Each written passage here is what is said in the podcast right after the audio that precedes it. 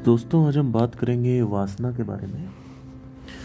वैसे तो इस पर मैं कई बार बात कर चुका हूँ, लेकिन आज इन डेप्थ हम ये देखेंगे कि वासना कैसे होती है, कैसे बनती है। Before going to how to, I am going to tell you what is वासना। ऑल्दो मैं पहले इसको कवर कर चुका हूँ, बट मैं फिर से एक बार बताना चाहता हूँ। वास मतलब होता है बसना, ठीक है। और जब कोई चीज़ आपके अंदर बस जाती है तो उसको हम कहते हैं वासना। कोई भी ऐसा डिज़ायर जिसके बिना आप नहीं रह सकते, जिसको किए बिना आप नहीं रह सकते, उसे हम कहते हैं वासना। मैं स्विमिंग करना चाहता हूँ, लेकिन मैं पिछले एक साल से स्विमिंग नहीं कर रहा हूँ। ये वासना नहीं है, ये इच्छा है। इच्छा और वासना में अंतर होता है। इच्छा पहले आती है, फिर वही इच्छा रेपिटेटिव मूवमेंट के बाद वासना बन जाती है, यानी रेपिटेटिव एक्टिविटी के बाद वासना बन जाती है, ठीक है। तो अगर हम विस्तार से देखें तो वासना कैसे बनती है। मैं बैडमिंटन खेलने का बिल्कुल शौकीन नहीं था। एक दिन क्या हुआ कि मैंने नीचे लोगों को बैडमिंटन खेलते हुए देखा। उनमें से कुछ लोगों ने मुझे कहा कि आइए आप भी खेल लीजिए। मैंने कहा ठीक है, वाई नॉट। मैं गया और मैंने जैसे ही बैडमिंटन उठाया और मुझे बोला गया कि आप वहाँ खड़े हो जाइए और चिड़िया को आपको मारना है। चिड़िया आती जाती थी, मैं मारता जाता था। ऐसे सिलसिला चलता गया। दो घंटे का सिलसिला चला। दो घंटे के बाद जब मैंने बैडमिंटन उनको वापस किया और मैं अपनी घर की तरफ रुझान कर रहा था, तो मुझे एहसास हुआ कि आज तो मज़ा आ गया यार, काफ़ी अच्छा एक्सपीरियंस है। तो अगले दिन दोबारा उन्होंने मुझे कॉल किया कि आने का प्रोत्साहन करेंगे क्या। तो मैंने कहा क्यों नहीं, व्हाई नॉट। मैं नीचे गया और उसके बाद दोबारा मैंने बैडमिंटन खेला और फिर एक घंटा खेला, फिर मुझे मज़ा आया। अब जब मैं वापस आ रहा था तो, तो मुझे तो पहले से मुझे ज़्यादा मज़ा आ रहा था। पहले मतलब पहले दिन से ऐसा लग रहा था कि यार सच में ये गेम काफ़ी अच्छा है। तीसरे दिन भी यही हुआ, चौथे दिन भी यही हुआ, पांचवें दिन भी हुआ। जब मैं सातवें दिन गया तो मैंने कहा यार ये तो बड़ा सही गेम है, बहुत मज़ा आ रहा है इसमें। सातवें दिन तक वो गेम, वो खेल मेरी इच्छा बन चुका था, मेरे इंटरेस्ट जोन में आ चुका था। अभी तक वो नो इंटरेस्ट जोन में था क्योंकि वो अनएक्सप्लोर्ड था। जब मैंने उसको एक्सप्लोर किया, मुझे एक एक्सपीरियंस मिला, उस एक्सपीरियंस से मुझे अटैचमेंट हुआ और वो गेम जो है वो मीडियम है उस एक्सपीरियंस का। हमें ऐसा लगता है बैडमिंटन बड़े में से में मज़ा आता है, ऐसा नहीं है। बैडमिंटन को खेलने के बाद जो एहसास होता है वो हमें मज़ा देता है। हम उसके दीवाने हैं। हमें पैसा नहीं चाहिए, हमें पैसों से चीज़ें सामान जो सामान हम खरीदते हैं पैसों से, वो हमें पसंद है। लोग कहते हैं पैसा ही सब कुछ है। पैसा सब कुछ कैसे हो सकता है? अगर आपको एक टापू पे पैसे के साथ बंद कर दे तो क्या पैसा आप खा लोगे? नहीं खाओगे, है ना। तो पैसे से जो सामान आता है, चीज़ें आती है, वस्तु आती है, उससे मज़ा आता है ना लोगों को। लेकिन लोग बोलते पैसा है, पर पैसा एंड गोल नहीं है। पैसा माध्यम है, पैसा मीडियम है। वैसा ही बैडमिंटन माध्यम मीडियम है मज़े का। सातवें दिन जब मैं बैडमिंटन खेला तो मेरी इच्छा बन चुका था। एक दो महीने बाद जैसे जैसे मैं गया वो मेरी आदत में उतर गया। और जब भी कोई चीज़ आदत आदत में उतर जाती है तो उसका जो अगला चरण होता है वो वासना होता है। अब चार महीने हो चुके थे। चार महीने होने के बाद मैंने एक चीज़ एहसास करी कि बैडमिंटन मेरा हिस्सा बन चुका है और मैं नई नई पॉसिबिलिटीज़ को बैडमिंटन में देखने लगा। ये शॉट, वो शॉट, नीचे का शॉट, ऊपर का शॉट, ये स्ट्रैटेजी, वो स्ट्रैटेजी। सब कुछ बैडमिंटन में एक्सप्लोर करने लगा। जैसे जैसे मेरा इंटरेस्ट वासना बनता रहा, वैसे वैसे मैं बैडमिंटन के बारे में घर में आकर भी पढ़ता रहा, वीडियो देखता रहा, प्लेयर्स को ऑब्जर्व करता रहा, स्टार स्पोर्ट्स लगा के देखता रहा और प्लेयर्स को ऑब्जर्व करता रहा। मैं अपने दोस्तों से भी बात करता बैडमिंटन, मैं अपने पेरेंट्स से भी बात करता बैडमिंटन, अपने भाइयों से, अपने सिबलिंग से। इनफैक्ट मैं स्कूल में भी जाता तो वहाँ सिर्फ बैडमिंटन के बारे में बात करता। जब भी मैं कहीं भी जाता बैडमिंटन के बारे में सोचता। मैं कहीं भी जनरल स्टोर में जाता या टॉयलेट में भी बैठा होता तो भी बैडमिंटन का ख्याल आ रहा होता। धीरे धीरे बैडमिंटन मेरी ज़िंदगी का हिस्सा बन गया, मेरी ज़िंदगी का सबसे ज़रूरी मज़ा बन गया, सुकून बन गया। अब अगर मैं एक भी दिन बैडमिंटन ना खेलूं तो मुझे अजीब सा लगता, मुझे ख़राब लगता। एक साल हो चुके थे। मेरे दोस्त मेरे को दूर दूर से बैडमिंटन खेलता हुआ देखते और भौचक्के चकित रह जाते हैं कि भाई साहब ये क्या है, ये लड़का तो खतरनाक खेल रहा है। मेरे पास आते हो बोलते, पार्थ तुम तो बहुत अच्छा खेल रहे हो यार, मतलब तुम्हारे सामने तो कोई टिक ही नहीं पा रहा है, तुम स्टेट लेवल क्यों नहीं ट्राई करते हो या सिटी लेवल क्यों नहीं ट्राई करते हो। मैंने उससे पूछा, मैंने कहा सिटी लेवल क्या होता है? अरे सिटी लेवल कॉम्पिटिशन्स होते हैं, उसमें जाओ ट्राई करो ना। तो मैंने कहा ठीक है, कहाँ होता है? मैंने पता किया, मैंने इंटरनेट पर सर्च किया।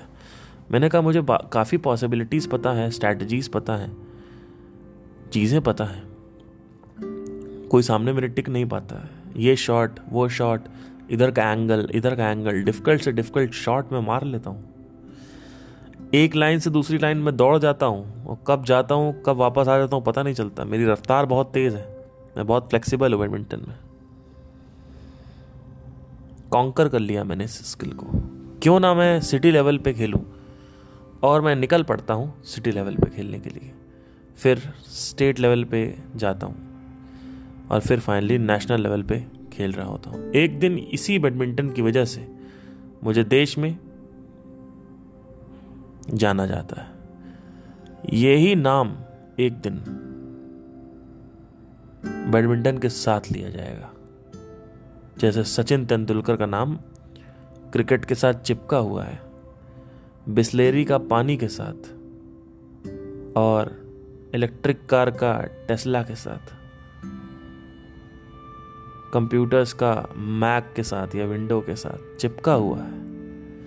वैसे ही एक दिन आएगा, इस वासना की वजह से मेरा जो नाम है वो जब भी लिया जाएगा उसके साइड में बैडमिंटन की छवि या वर्णन जरूर होगा। ये है वासना का खेल। अब इसमें कहीं से भी मुझे बताइए, क्या आपको ऐसा लगता है कि मैं बचपन से ही बैडमिंटन खेलता था? नहीं लगता है। ये मैं मानता हूं कि कुछ लोग अपनी वासनाएं साथ लेके आते हैं, लेकिन वासनाएं आप नई भी बना सकते हो। यहाँ पे जब आप जीवन आपको मिलता है तो आप वासनाएं नई भी बना सकते हो और पुरानी जो वासनाएं आप लेके आते हो उन वासनाओं को आप डिलीट भी कर सकते हो, ख़त्म भी कर सकते हो और उनकी जगह नई वासनाएं भी बना सकते हो। इस पूरे के पूरे कहानी में जो मैंने मनगढ़ंत कहानी आपको बताई, उसमें आपको अच्छी तरीके से समझ जाना चाहिए कि वासना क्या है। कोई चीज़ पहले इंटरेस्ट लेवल पे आती है, फिर वो डिज़ायर लेवल पे आती है, फिर वो बर्निंग डिज़ायर लेवल पे आती है, फाइनली जब वो बर्निंग डिज़ायर के लेवल पे आ जाती है तो वो वासना बन जाती है। लेकिन वेदों में, ग्रंथों में और बाकी दुनिया की चीज़ों में, अच्छा उसको बताने से पहले मैं एक चीज़ बताना चाहता हूँ।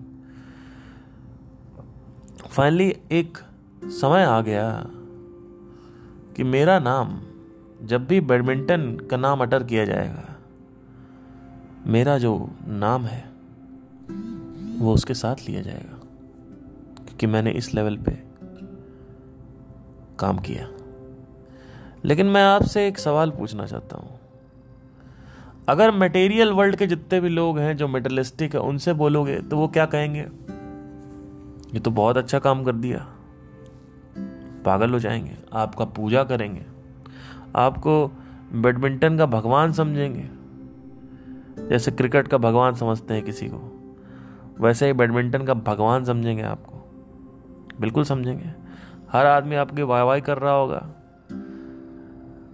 हर पिता अपनी बेटी को देने के लिए आपके पीछे भाग रहा होगा, हर आदमी आपके चरण छुएगा, जहां आप जाओगे वहां पद, प्रतिष्ठा, सम्मान, यश सब कुछ आपको मिलेगा, और हो ही रहा है, ऐसा होता है, ये आप देख रहे हो। तो भगवत गीता में या फिर हमारे वेदों में ये क्यों नहीं कहा गया कि किसी एक वासना को पकड़ लो और उस वासना को बढ़ाते जाओ और एक दिन उस एक दिन उसको बहुत ज्यादा गहरा कर दो? बस यही करो।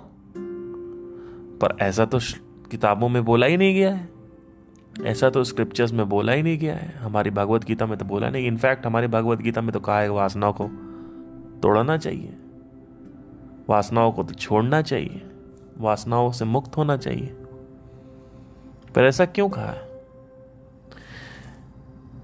अगर आप किसी भी टेड टॉक वाले बंदे से बात करोगे, मटेरियलिस्टिक किसी भी बंदे से बात करोगे, चाहे एक साइंटिस्ट हो, एक्टर हो, क्रिकेटर हो, कुछ भी हो, जो एक सफल आदमी, वो तो आपकी वाहवाही करेगा, आपकी प्रेरणा करेगा, आपसे प्रेरणा लेगा। पर वहीं अगर आप कृष्ण भगवान के सामने आ जाओगे तो वो क्या कहेंगे? रियल जो हमारे ऋषि मुनि हैं, जो रियल गुरु हैं, अगर उसके सामने आप बैठोगे तो क्या वो आपका सम्मान करेंगे या फिर आपको जैसे औरों को ट्रीट करते हैं वैसे ट्रीट करेंगे? तो क्योंकि वासना को गहरा करने से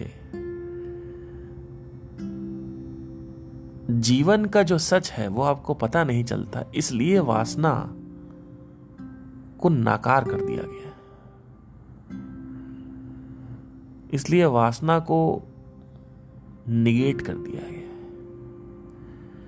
वासना की वैल्यू नहीं। इनफैक्ट वासना जो है हमारे जीवन में, जब हम बच्चे होते हैं तो उस वक्त कोई वासना नहीं होती, जब हम जैसे बड़े होते हैं वासनाएं हमें घेर लेती हैं और यही वासना हमें परेशान करती है, बहुत परेशान करती है, क्योंकि ये वासना चैन से बैठने नहीं देती आपको। इस वासना के साथ एक ऐसी चीज है कि ये आपको भगाती भी है, और जरूरी नहीं है कि आपको हर समय प्लेजर मिले। शुरू में तो जब ये वासना बन रही थी तो आपको बड़ा प्लेजर मिल रहा था, लेकिन जब ये वासना बन जाती है, जब आप बैडमिंटन सीख जाते हो, तो क्या हर दिन बैडमिंटन खेलने में मजा आता है? क्या हर दिन वो पहले दिन की तरह होता है? क्या हर रिलेशन रिलेशनशिप का क्या हर दिन मजा आ रहा होता है? कि शुरू के सिर्फ चार पांच महीने में मजा आता है? इसीलिए वासना को निगेट किया गया है, वासना को गलत ठहराया गया, क्योंकि वासना आपको भार पहुंचा देती है, आप छोड़ भी नहीं पाते उस चीज को, और आपको उस चीज में सुख भी नहीं मिल रहा होता है। जो आदमी कह रहा है कि मुझे सुख मिलता है मेरे काम से, वो आदमी अभी नया नया काम में आया है, उसको पहले करने दो काम अच्छे से, दो तीन साल रगड़ के। अगर उसको क्लिनिक खोलना है, सर्जरी करना है, तो उसको सर्जरी करे, वो कहो भाई आप सर्जरी करो तीन चार साल। जब पाँच साल छः साल आप सर्जरी करोगे, आप कहोगे यार इसमें तो साला लूप क्रिएट हो गया है, अब नया क्या इसमें क्रिएट करें? वही हार्ट खोलो, वही अंदर हार्ट बनाओ, वही हार्ट अटैक लोगों को बचाओ, क्या करना है इसमें? हाँ मैं बहुत बड़ा सर्जन हूँ, लेकिन अंदर से मैं दुखी हूँ, मैं रेस्टलेस हूँ, मुझे समझ नहीं आ रहा है क्या करूँ मैं। तो वासना आपको दुख पहुंचाती है। इसका मतलब ये नहीं कि वासना रखना नहीं, अगर कोई भी चीज़ अनिवार्यता के लेवल पे ना जाए, आपके काबू में रहे, आपके कंट्रोल में रहे, आपके वश में रहे, तब तो ठीक है। लेकिन आपको वो वश में कर ले तो वो बहुत गलत चीज़ हो जाती है। आप घुड़सवारी करो वो ठीक है, मनुष्य सवारी घोड़ा आपके ऊपर करे, या कह सकते हैं मनु सवारी करे कोई, तो अगर कोई घोड़ा मनु सवारी करे, मनु सवारी, तो कैसा लगेगा। और यही हो रहा है लोगों के साथ, यही हो रहा है। लोग अपना इतना सर्जरी कराते हैं, पूरे चेहरे की इधर उधर टक टक टक टक टक सर्जरी करा रखी, जिससे वो अपनी वासना कर सके। क्या होगा उससे? कुछ नहीं होगा, उससे कुछ भी नहीं होता है, कोई फर्क नहीं पड़ता उससे। अरे आपके जैसे कितने आए और कितने गए, सब टॉप सॉइल है। कितने दिग्गज आ चुके हैं इस कंट्री में आपको पता नहीं है, कितने लोग आ चुके हैं इस पृथ्वी पे आपको पता नहीं है। जिस दिन आप एहसास करोगे कि कितने गुणी लोग यहाँ पे आके मिट्टी बन के जा चुके हैं, आपको विश्वास नहीं होगा कि आपका जो काम आपको लगता है बहुत इम्पोर्टेंट है, ऐसा कुछ नहीं है। मैं ये नहीं कह रहा हूँ कि अपना काम मत करो, मैं कह रहा हूँ अपना काम करो, लेकिन उसको अनिवार्यता मत बनाओ, क्योंकि किसी भी काम को अनिवार्यता बनाओगे तो वो अननेसेसरी दुख क्रिएट करती है, सफरिंग क्रिएट करती है, रेस्टलेसनेस क्रिएट करती है। आज इतना ज़्यादा ये दुनिया रेस्टलेस होती जा रही है, और ये सारी दुनिया आज सक्षम है वो करने में जो हम गुलामी में नहीं कर सकते थे।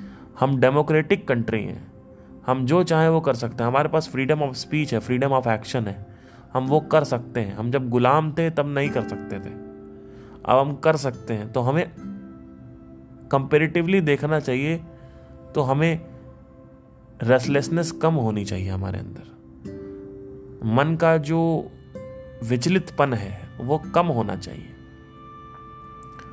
पर मन तो रेस्टलेस हो गया है, फ्रस्ट्रेट हो गया, क्रोध है।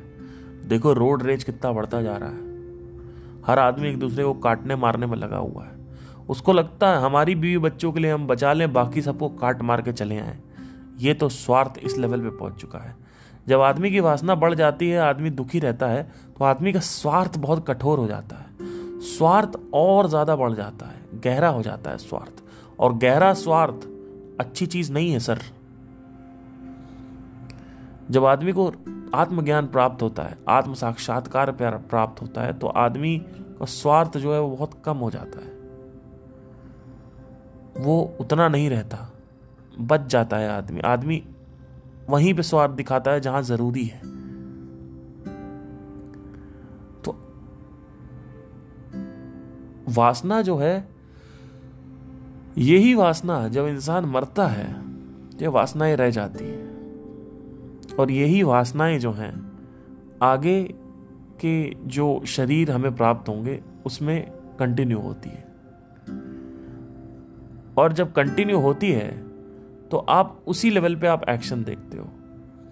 इस दुनिया में तीन टाइप के लोग हैं, एक जो कोई वासना लेके नहीं आते और नई वासनाएं बनाते हैं वो, दूसरे जो वासना लेके आते हैं और उसी वासना को कंटिन्यू करते हैं, और तीसरे जो वासना लेके आते हैं लेकिन कुछ और वासना बना लेते हैं, जो रियल वासना है, जिसकी सच में इच्छा होनी चाहिए, वो है आत्मज्ञान। ये वासना नहीं है, वासना से मुक्त करता है आपको, लेकिन इंटरेस्ट है। आदमी कुछ तो करेगा ना। मैंने आपसे क्या बोला? लास्ट लॉ ऑफ एक्टिविटी में, भगवत गीता अध्याय तीन में, कर्मयोग में पूरा मेंशन्ड है काम के बारे में। इनफैक्ट दिव्य दिव्य ज्ञान वाला जो योग है, दिव्य योग जो है, ज्ञान योग जो है, वहाँ पे भी आ, पूरा मेंशन्ड है प्रॉपरली।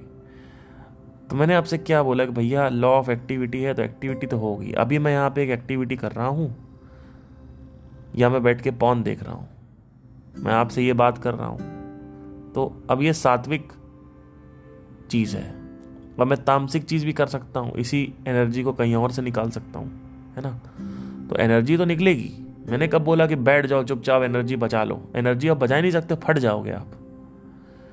तो ऐसे ही वासना जो है वो, पहला आदमी जो वासना लेके आता है वो वासना अपनी चेंज भी कर सकता है। और एक आदमी होता है जो अपनी वासना लेके आता है और वही वासना कंटिन्यू करता है। वासनाएं अलग अलग प्रकार की हो सकती हैं। कोई सिंगिंग की वासना लेगा तो सिंगिंग करेगा, म्यूजिक म्यूजिक म्यूजिक म्यूजिक तो इसी जना में music music music music music और कुछ नई चीज़ें। कोई किसी का इंटेलेक्चुअल दिमाग है, क्वेश्चनिंग वाला दिमाग है, साइंटिफिक दिमाग है, तो वो साइंस में चला जाएगा या उस क्वेश्चनिंग वाले चीज़ों से रिलेटेड, जैसे स्पेस हो गया, एस्ट्रोलॉजी हो गई, इन सब में चला जाएगा। एस्ट्रोनॉमी सॉरी एस्ट्रोनॉमी तो इन सब चीज़ों में चला जाएगा। तो ज़रूरी नहीं है कि वो पहले, अगर कोई मान लो पॉलिटिशियन था या कुछ था, कहीं मुग़ल जब आए थे तो कहीं कुछ था और अभी वो, तो वो जो प्रोसेस है वो फॉलो होता है। ज़रूरी नहीं है कि वही काम करेगा वो। हो सकता है कि अगर वो पॉलिटिक्स करता है तो वो कॉरपोरेट में बैठ के पॉलिटिक्स करे। ज़रूरी नहीं है कि वो पॉलिटिशियन बनेगा, क्योंकि बहुत फैक्टर्स भी इन्वॉल्व होते हैं। कोई बहुत बड़ा सिंगर था पिछले जन्म में, ज़रूरी नहीं है कि वो अगले जन्म में बहुत बड़ा सिंगर बनेगा, क्योंकि इस जन्म में अलग अलग फैक्टर्स थे जो उसको सक्सेस में करते थे। लेकिन हाँ, ये ज़रूरी है कि वो म्यूज़िक ज़रूर करेगा, ये ये ये ज़रूरी है, ये समझना ज़रूरी है। लेकिन ज़रूरी नहीं है कि म्यूज़िक से वो सफल होगा, क्योंकि फैक्टर्स एक्सटर्नल थे। सक्सेस में फैक्टर्स एक्सटर्नल हो जाते हैं। मटेरियल वर्ल्ड में सक्सेस होने के लिए फैक्टर्स चाहिए होते हैं आपको, जैसे कि आप एक टाइमिंग जहाँ जब ज़रूरत थी तब पैदा हो गए, या फिर आपका कोई कॉन्टैक्ट था, या फिर आपने कोई ऑडिशन दिया, उसमें आपने पैसे थे आपके बाप के पास तो आपने बड़ा सेलेक्ट हो गए, है ना। और म्यूज़िक में मत रह जाना सिर्फ, क्योंकि म्यूज़िक, मैं एक बैकग्राउंड से म्यूजिशियन हूँ तो इसलिए मैं म्यूज़िक का थोड़ा ज़्यादा एग्जाम्पल देता हूँ, बट ये किसी भी चीज़ में फॉलो अप हो सकता है, राइट। तो वासनाएं रह जाती हैं, ये वासना ही अटैचमेंट है। इस वासना में ही जो टेंडेंसीज, हैबिट्स और अटैचमेंट और एडिक्शन, ये सारी चीज़ें ये वासना में ही जुड़ी हुई हैं, ये सब उसी का पार्ट है। और जो भी चीज़ तुम छूते हो उसको अगर कंटिन्यूअसली छूते रहोगे छूते रहोगे छूते रहोगे तो वो वस्तु की वासना तुम्हें हो जाएगी। ये बात याद रखना। आई होप आपको समझ में आया हो। Thank you.